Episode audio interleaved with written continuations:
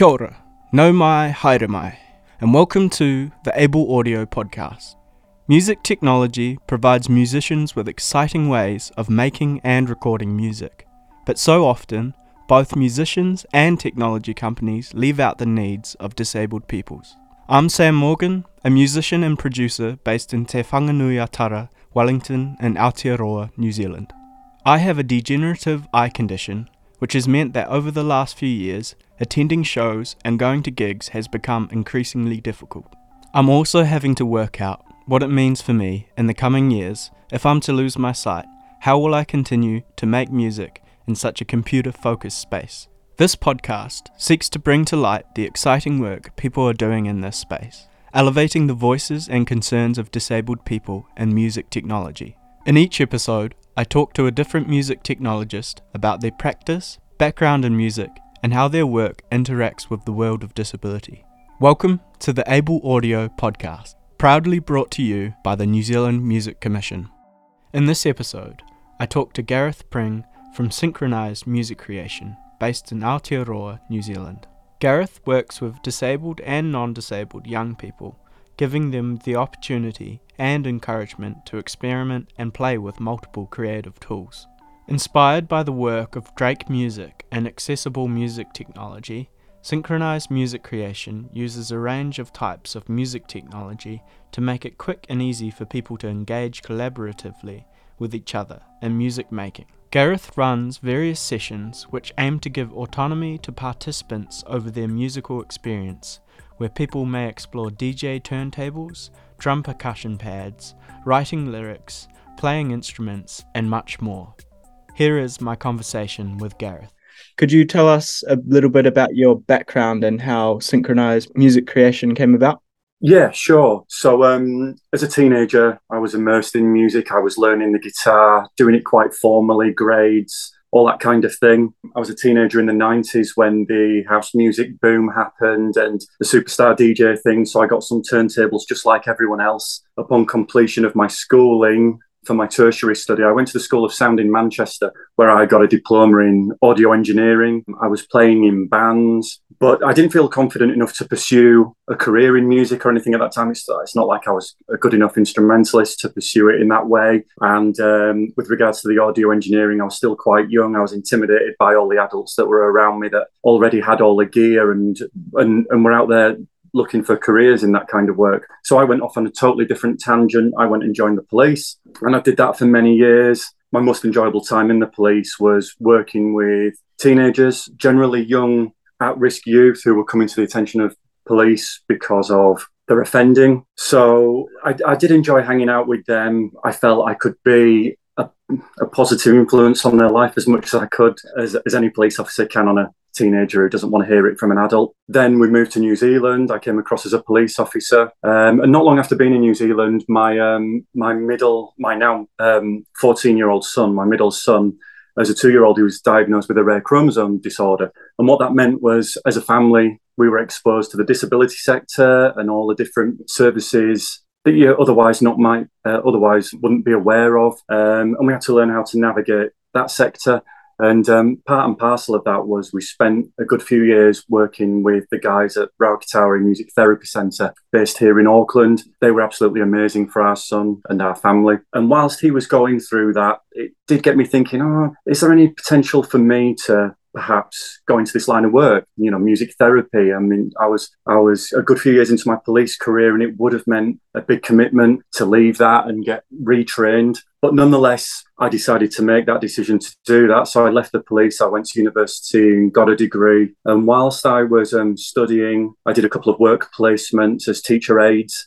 and I would often get given the at risk kids in school to work with. And what I found was every now and then when I brought an instrument in, whether it be a guitar, a ukulele, or some of the some of the other music making gear I had at the time, it, the the kids I was working with would get a real enjoyment out of it, and it would help in terms of developing our relationship. So I was always thinking, oh, maybe there's scope for something like this. Um, I ended up being a classroom teacher upon completing my degree at a school for kids who'd had a trauma based start to life. So, and that was playing out in their behavior. And again, every now and then when I brought in some instruments or some music making stuff, I'd, I'd managed to engage them for a little while. And um, So I thought maybe there's something in this. And in the meantime, I always had music making gear at home. So I was aware of what was going on in terms of technology and how it was advancing both the hardware and the software via iOS devices. And um, I started to see who else was doing it beyond traditional music therapy. And I found a couple of groups overseas, one in particular, Drake Music, who are based in the UK doing amazing work using iOS devices with guys who have quite profound disabilities, both intellectual and physical. And they were getting groups of guys together making quite amazing music using iOS de- devices and assistive technology. So over a period of time, I kind of messed about with the gear that I had at home and thought, how can I best, how can I make this serve a lot of the kids that I know? How, how, what would they enjoy? What would they be into? And I put together a mobile studio that I could easily get into the back of a car and set up and take down, ready to go on to the next place. And then I took the plunge, went public with who I was, applied for a couple of grants, made myself known to a couple of groups locally here where I live in North Auckland, and um, they were keen to have me on board to come in and do some sessions, and um, and that's where it's gone from there. Cool. So, what does a usual class usually look like? To be honest, Sam, it's a mixed bag. I do um, I do one to one sessions here at home. So, if you can see over my shoulder there,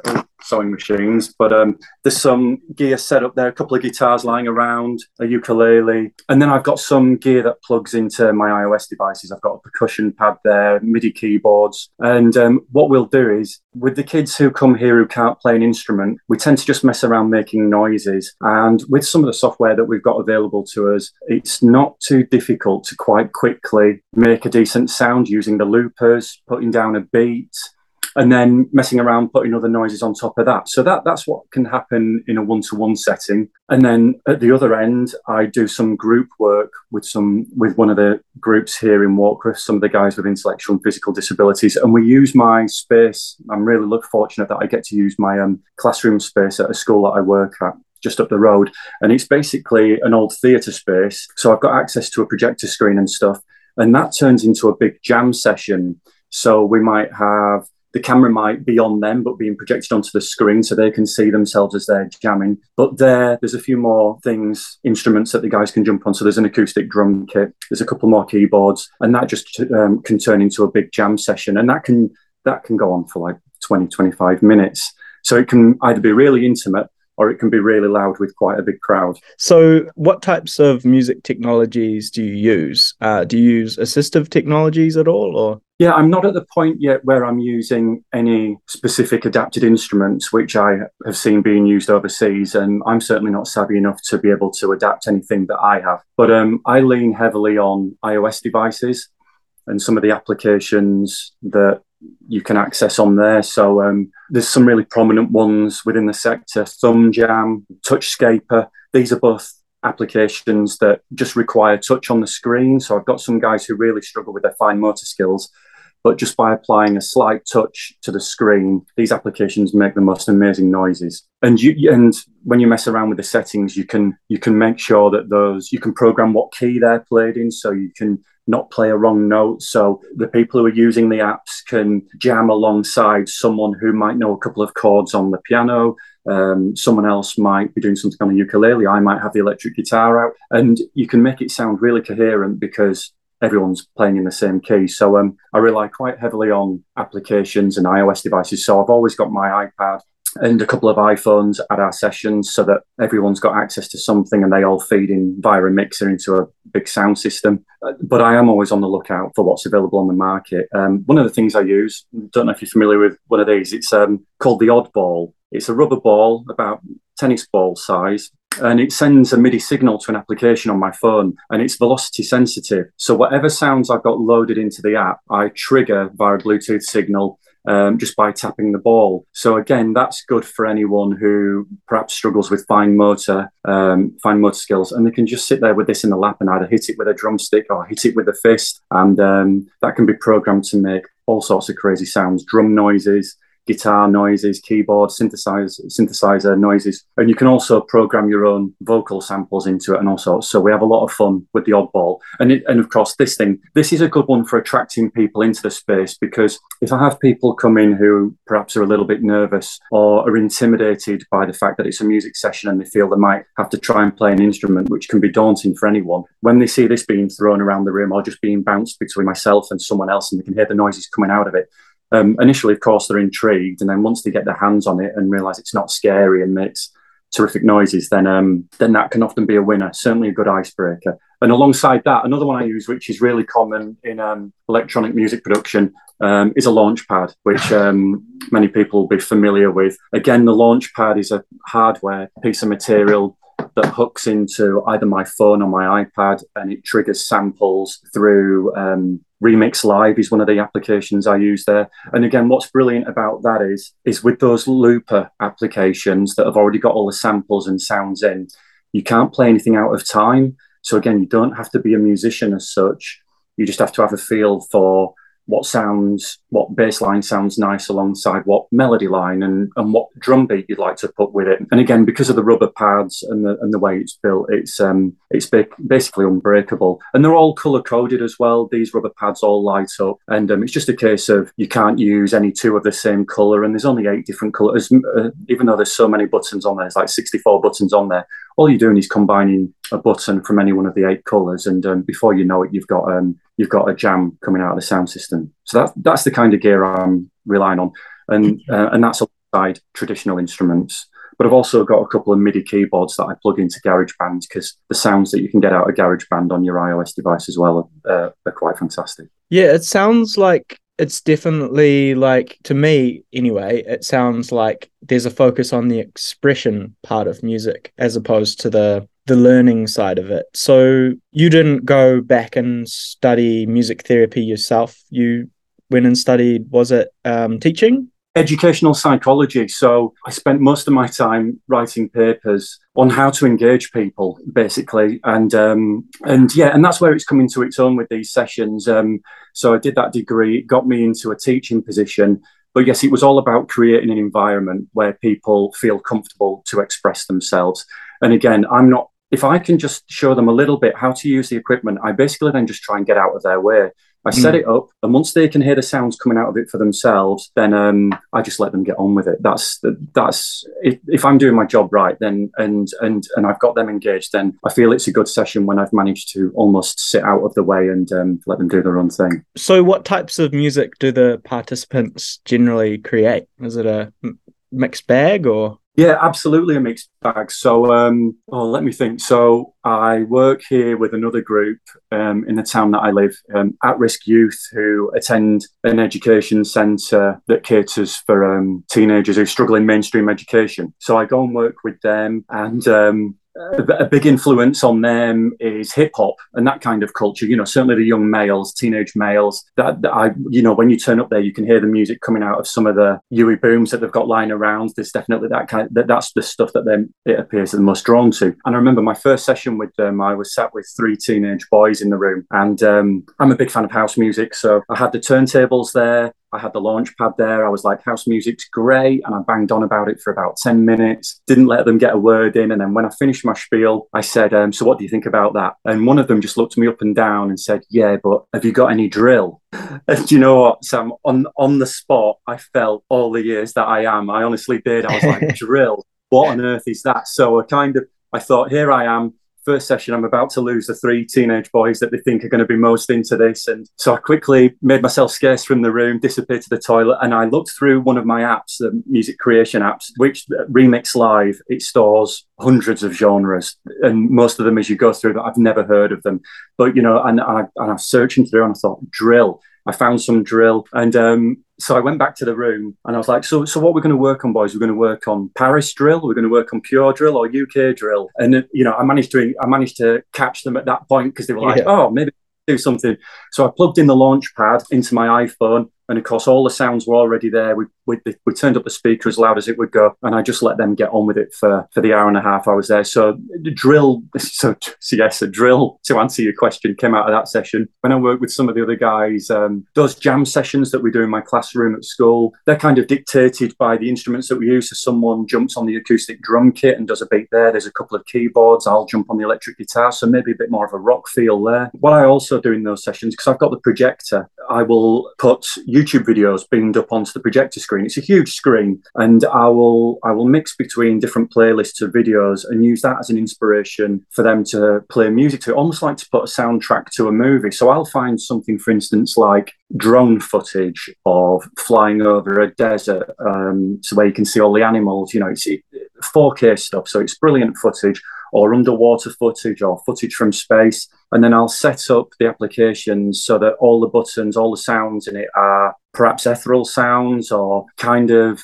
pad sounds, you know, atmospheric sounds. And we can sometimes just sit there for 15, 20 minutes letting them just get in the vibe of being inspired by what's up on the screen. And then there's other times where I'll put a video up of someone like Carl Cox playing Tomorrowland Festival with obviously no noise coming out of the speakers. And then I'll put on a techno or house genre set of samples and they'll just bang the beats out of that. So um, I will occasionally set a tone, if they've said something to me previously, if I pick up on them saying, "Oh, I kind of like this," because I this I get surprised all the time, and then there's times where they'll just take the session where they want it to go, and I'll just do my best to make sure the right buttons are being pressed, and that occasionally it gets recorded, and they get a recording of it when they leave. Have you seen any positive impact since you've started running the classes? Yeah, I think each session has proved quite positive, and the feedback is often given by the support staff that are often there with them um, because I'm getting to know these people. That's why I, I, like to commit, or if I've got funding, I will say, look, I'll commit and work with these guys for a term or two terms, so 10, 20 weeks, because um, over that time I get to know their personalities and then I can see a difference if something's working or if they're not so interested in it. Because in those first few weeks, I might leave a session going, oh, maybe that wasn't quite working, only for then one of their support workers to say, you know, don't be disheartened by that. Normally they just get up and walk out the room or they, they, won't sit there for that long. So even if they were perhaps just listening, you have them for 20 minutes, which is more than we might have previously had them. The same as when I work with the teenage boys or whoever I'm working with at that education centre. You just got to learn to accept the small wins when they come along because there's been a lot of negativity in some of their lives. So to go in expecting that they're going to sit there and smack out a six minute piece of music that we all just knocks our socks off. It's um, I've learned to realize that those aren't the expectations I should be walking in with. It's just the small wins, and um, and they sometimes they'll just verbalize it themselves, and it might sometimes be that we're doing a session in the little Portakabin that we work in and they'll call over their mates or their mates from outside who are doing a different activity might say, hey, what's going on here? And and if they don't say that they've made the music that they can hear, I certainly do tell them. I'll say, look, this is this is what Sam's been doing for the last half hour. He's done this. So um, that, that's that's where I get my kick, man. Why do you think it's important that something like this exists? I've always got a lot of enjoyment out of music, and I was always really fortunate growing up that my parents had the means to get me an instrument when I kind of verbalized to them that I was kind of keen to play the guitar when I was a young boy. They were able to act on it. They were in a position to afford lessons for me to do that. And um, what I learned through my work in the police and going into hundreds of different houses is that not everyone has the same opportunities.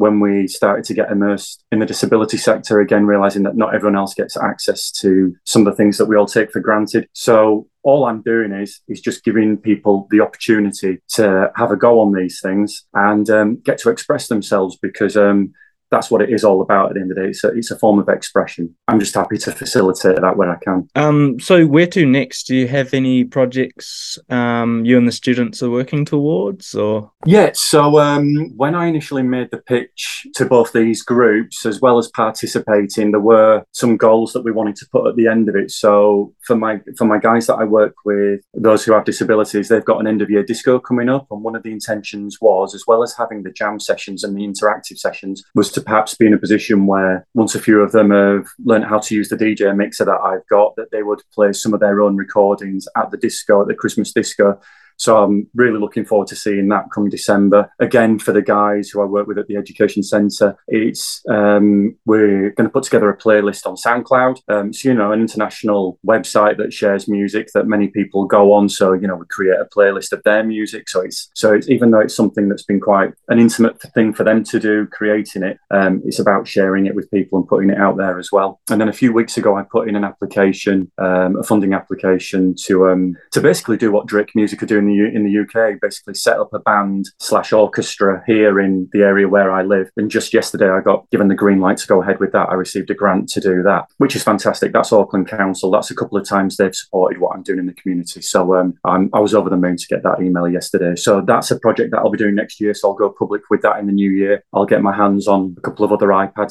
if I can, and um, and that'll mean getting together once a week, maybe on a Saturday morning um, for a couple of hours, aiming to what will hopefully culminate in um, you know a, a, public performance at the town hall. That's that's kind of where I want to get. So they'll be using assistive technologies or the iPads or a mix of both acoustic and iPads. That's exactly it. Yeah. So um, I mean, I say orchestra. That's as again, I've seen Drake Music do it, and you know these applications that you've got access to all the sounds of all the instruments you can think of and it is really nice for the guys to sit down. Some, uh, the samples are of such good quality, so that when we when I place my iPhone in front of someone and it's for instance got the cello sounds loaded into it, and they just run their finger finger up and down the iPad screen.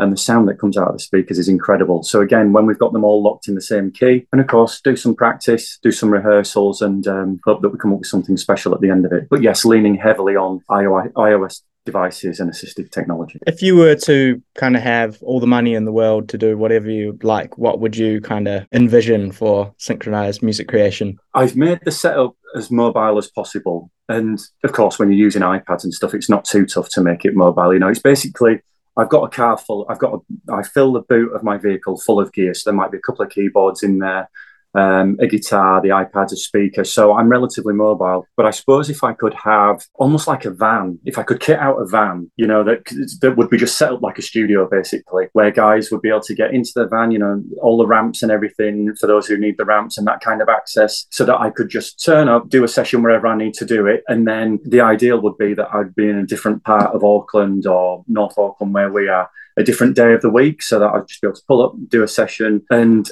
hopefully have someone on hand that at the click of my fingers could adapt an instrument to make it work for someone in particular who I'm working with because I know that there are a couple of guys doing that in the UK who have adapted instruments or um, are savvy enough to know their way, a way around MIDI programming and have adapted all sorts of things. Because um, PlayStation controllers, um, you know, gaming controllers, guys are doing really good things with. I mean, my my son, for instance, who's got um, the rare chromosome disorder, he's just started to pick up a guitar now, which has been fantastic. His fine motor skills weren't great for many years. His ability to use a PlayStation controller is second to none. So um, I need to become a bit more savvy in that field. But um, yeah, following the lead of those peoples. But if I had access to all those kind of toys, I'd be a happy person. I think.